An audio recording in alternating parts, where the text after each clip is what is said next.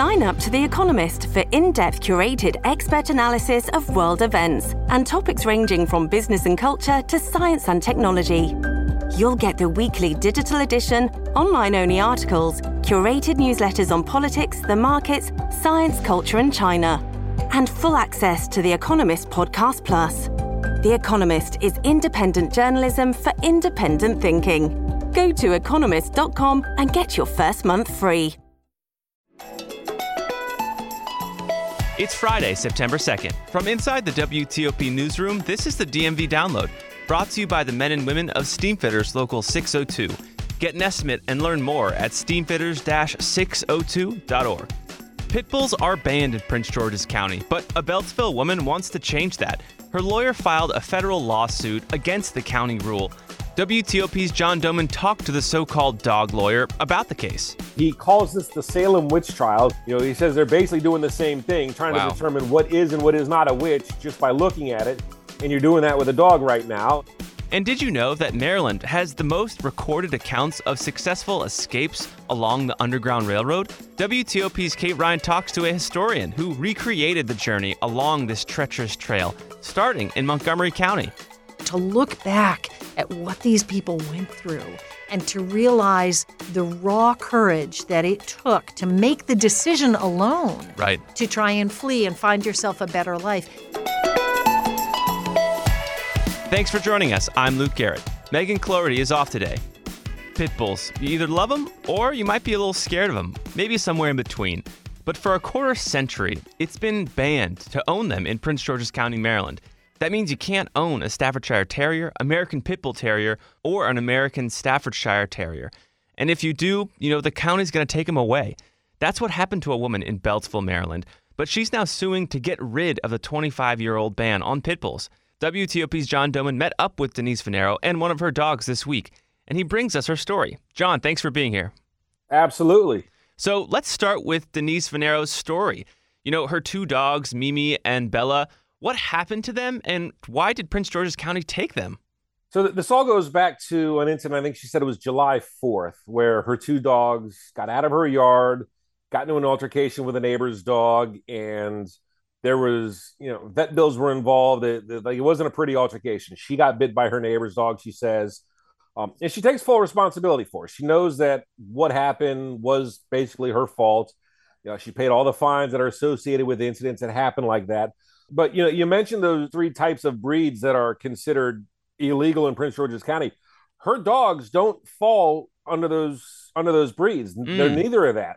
What got her was the part of the law that also says um, dogs with distinct traits associated with pit bulls, and it's all a look test there. Some, according to her and her lawyer, somebody looked at her dogs and decided they looked too much like the pit bulls that we have in question, and so that's why the county tried to seize them. It's kind of tough because you're essentially arguing uh, something that's very subjective. and, and a little after 16 days at a kennel in the county, which you know they got, she says they got sick in that kennel too. They were moved to her boyfriend's house in Anne Arundel County for a couple of weeks. Long story short, she got her dogs back, and after going through the hearing with the, the county's animal control service, it was determined that her dogs were not actually part of the pit bull breeds that are considered verboten in the county. Right. And let's back up to that moment, you know, when her two dogs escaped, a fight kind of ensued.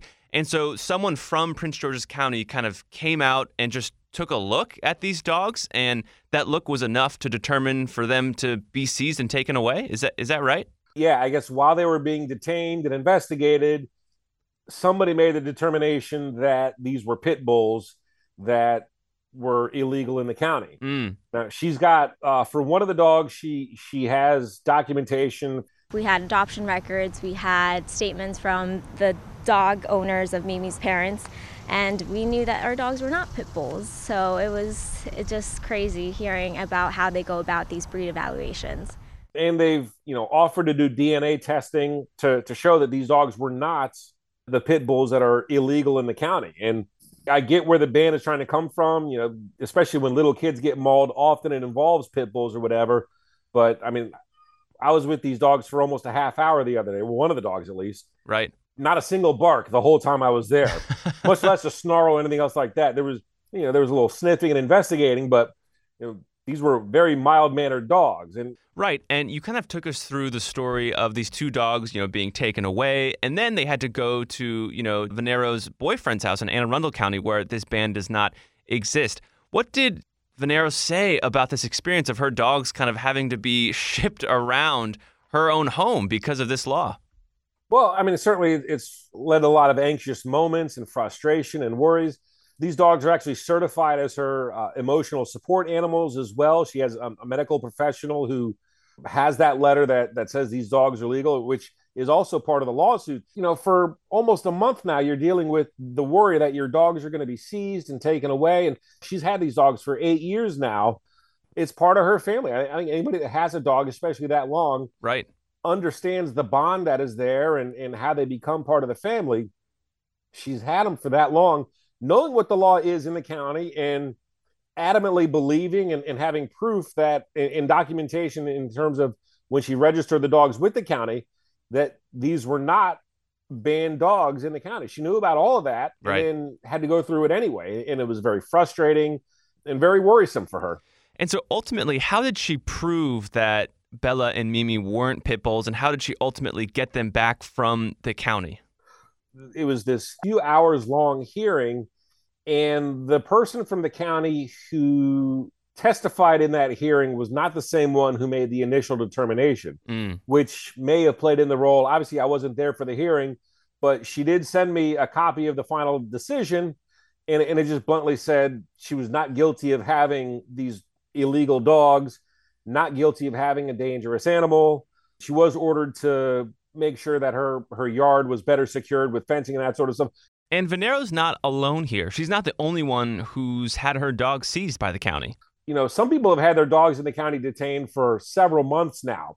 Um, I think she, I guess, just put up more of a fight than other people typically have. She filed a federal lawsuit before that hearing happened. Right. And the fight still continues, uh, even though Mimi and Bella, those dogs, are back in her possession now a lawyer, uh, kind of a nationally known lawyer, Richard Rosenthal, who is kind of known as the quote, the dog lawyer, has taken up this federal suit that she is mounting against Prince George's County. Can you tell us about what's behind this federal suit that's trying to now just take away wholesale this pit bull ban in Prince George's?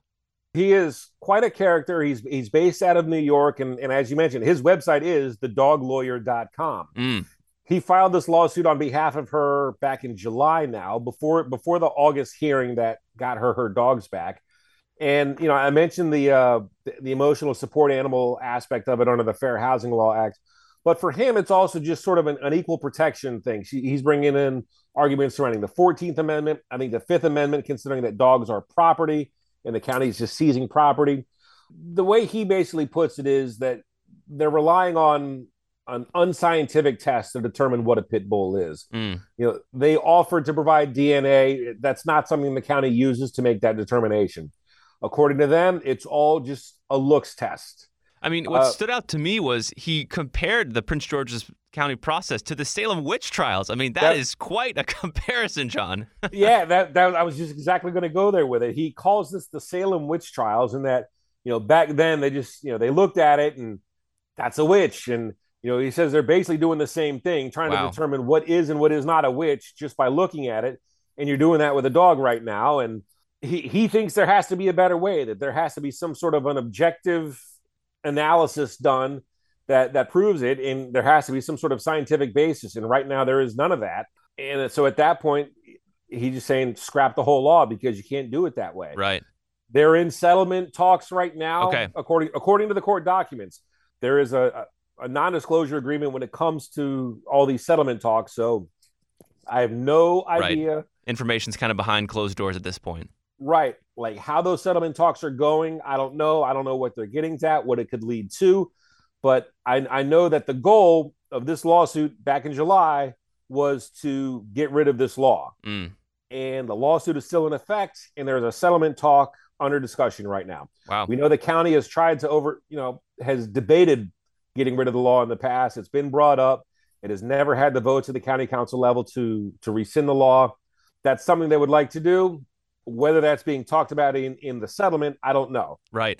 And when we look around the DC area, there aren't a lot of bans like this. You know, Virginia down south, they have an all out law that disallows any county from distinguishing breeds as being bad or banning them. Same thing in DC.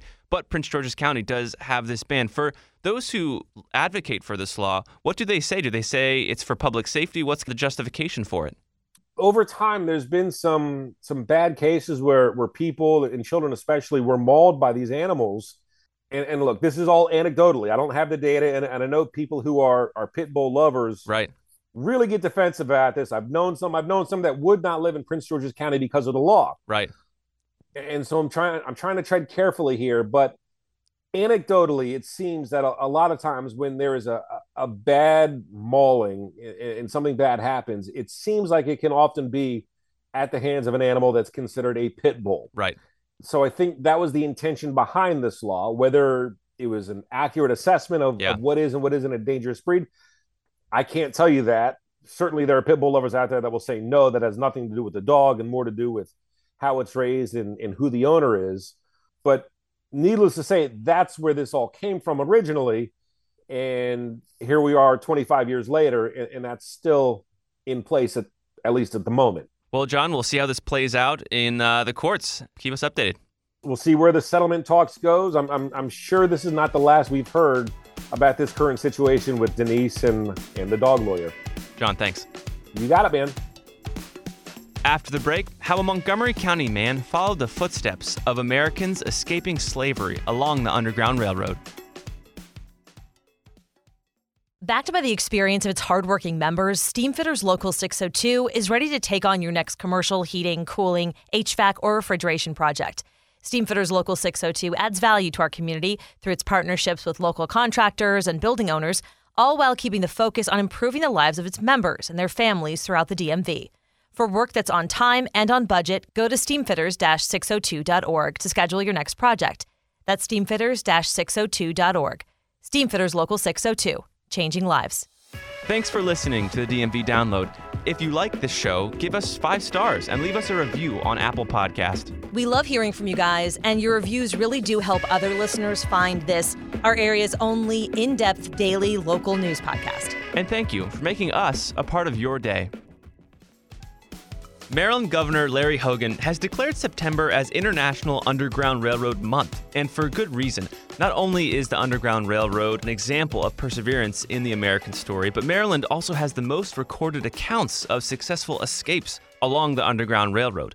And in 1996, a Montgomery County man traveled in the footsteps of those who freed themselves along this path, going as far as to put himself in a crate.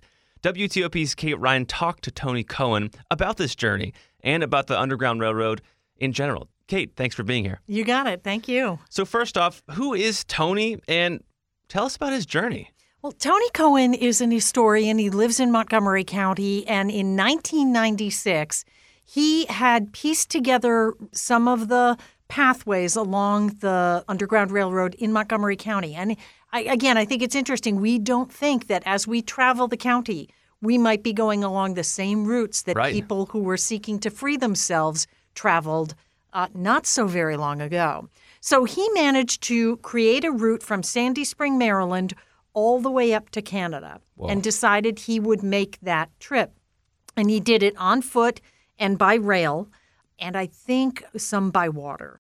Um, and he tried to make it as realistic as possible. But of course, as we were talking about, it, he said, I'm a modern guy traveling in modern times. Right. So he, when he talks about what he went through, he, he makes it clear there's no way he can a- experience the peril that these people were in. Um, because the stakes for them, I think it's we have to remember, were so incredibly high. To be blunt, no one was chasing. Yeah, uh, exactly. Him. No right. one was yes. And so back then, you would see in uh, and many of the routes today in Montgomery County have historic placards that will show you the kind of newspaper advertisements that mm. were placed by people who were trying to take back and kidnap. Right. Legally, it was legal at the time too. I mean, this is the mind-blowing part of it, right? That the law said you could do this. You could take these people back into slavery. So yeah, again, I just I like to kind of you know encourage our listeners to think about what it was really like for these folks. And tell us about the lengths that Tony Cohen went through to kind of recreate this journey. I mean, there's talk of a crate. What's that? This was he modeled a part of the trip. Well, he tells the story of he was in Philadelphia talking to young students about the Underground Railroad, and they said, "What's the most perilous journey that you've ever heard about?" And he talked about a gentleman, Henry Box Brown, a man put inside of a crate and mailed by train to Philadelphia in 1849. And he thought, you know what? As I'm doing this, I ought to see if I can make that happen. So he got friends of his to construct a crate for him that was just tall enough to sit up in um, and maybe curl his Crouch. knees into his chest. Mm. It did allow tiny slits of light through. Um, and he had that, uh, he had himself placed in this crate and boarded an Amtrak train from Philadelphia to New York City. That was Did Amtrak know, or did he just put You the know, crate I, on? I don't. I honestly don't know. I have to. I, that you ask a very good question. I should go back and ask him about that. but he put himself in a crate. That he that we know. He had himself placed in a crate and shipped, just as this man did in Mm. 1849, to get a sense of what that must have been like. Um, and he notes with a little wry humor that he happens to be claustrophobic. So it just, but, uh, and again, I don't mean to make light, but Right. you know, we're we have our modern sensibilities and our own sense of freedom that we, I think, often take for granted. And again, to look back at what these people went through and to realize the raw courage that it took to make the decision alone Right. to try and flee and find yourself a better life. And we do have people in the state, Harriet Tubman, Yeah. born in Dorchester County, who made that trip over and over again. Um, she was known as the Moses of her people, um, and and her engineering and ingenuity of how to escape um, certain dangerous areas and and how to work through cajoling sometimes the people in her care to continue with the trip because you can imagine Yeah. that you might have second thoughts about maybe this is too risky. Right. I mean, you might run over that newspaper clipping and see, you know, all these demands and, and these search parties. That's that must be terrifying. Yeah, yeah. So I, I think this is part of the. I think it's a, a wonderful thing to be able to celebrate the people and the pathways that were carved through the state. And it is funny, uh, all over the state, parts Yeah. of Western Maryland, the Eastern Shore, and right through Montgomery County as well. Mm, mm. And did Cohen talk at all about, you know, he reached Canada? What, what did that mean? What did he feel when he ended that trip? He described the feeling as elation, pure elation. So many actual self liberators had gone through that spot and, you know, just trying to imagine what it must have been like for them. and knowing that having that sense of you're home free now. Wow. You're, you're really home free now. And again, he's recreating Yes. what happened. But he d- he said also he just could kind of feel the charge of the pe- he was on the very trail that these other folks had traveled to their own freedom. Mm. And he used an interesting word too. He talked about them as being self-liberators. And I think that's very instructive because I think we tend to think of them as runaway slaves. That was the language that was used when I was studying this hmm. history. And he said, you know, they made a decision, a concrete move on their part. They weren't passive in this. And that's important. And I'll say that as a former teacher who taught African American history. And Cohen is a president of an organization. Can you tell us about what that organization does and what they're doing this month? It's the Menare Foundation, and it is um, based on preserving the history of the Underground Railroad. And it's housed at the Button Farm in uh, Montgomery County on the grounds of one of the state parks there um, in Germantown. And you can visit. It's a living history um, foundation. And they uh, do all kinds of programs on educating people about the legacy of the Underground Railroad. What other ways can we learn more about this? All over the state, there are things like Underground Railroad walking tours. There is one called We Walk with Harriet History Walks, where again, you can get educated about Harriet Tubman, her story, and the pathways that she took. There is birding along the Harriet Tubman Trail because part of that area is Blackwater State Park, which is well known among birders, but it was a route that she traveled. And her family home is in, in that area as well. They've um, since found her own family's home, her father's place, I believe it is. So, uh, again, there are ways you today can get a feel for the heritage behind this. And again, I think that quest for freedom that is such an American value. And that quest for freedom was made on the ground we walk on today, and we might not even know it. Exactly. You could be literally walking along these pathways. And, and, and, again, in, in Montgomery County on Muncaster Mill Road, you know, you're driving along. And there are even driving tours that you can take mm. to throughout the state. So it, it's a very, very rich history we have in this area. And Maryland, uh, the governor wanted to highlight that this month. I believe it's the fourth year in a row that he's made that proclamation. Okay, thank you for bringing it to us. You got it. Thank you. And before we go, have you ever feared the zombie apocalypse? Or maybe you just want a fun place to hang out with friends? If either of those is the case, you're in luck because there is a sweet looking lighthouse up for sale in the Chesapeake Bay. The auction starts at $15,000 and it looks like it's going to stay there because, as I said, no one has bid on it in the past month. It's 120 years old, it's four stories, and it sits four miles offshore off of Dorchester County. Now, there are a lot of caveats with this lighthouse, despite its beauty. I mean, it definitely has that industrial chic thing going for it. First off, the U.S. Coast Guard needs access to it because it still operates a light atop the lighthouse.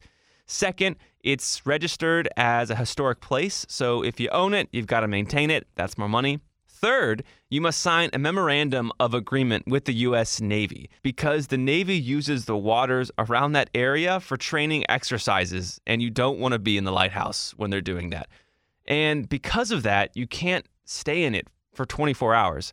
You can't sleep there. So it's really just, you know, a place to boat out to, hang out in, or go away. Now, again, I guess if a zombie apocalypse happens, all those rules, I guess, would melt away and you'd have kind of a nice backup situation, maybe catch fish off of it. I don't know. Or you could just use it as a cool hangout place with your buds. Regardless, if you are interested in this Chesapeake Bay Lighthouse, you have until September 21st to submit your bid. And uh, if you do, you'll be alone because no one has made a bid yet. It just clicked on the little auction link. Still 15K.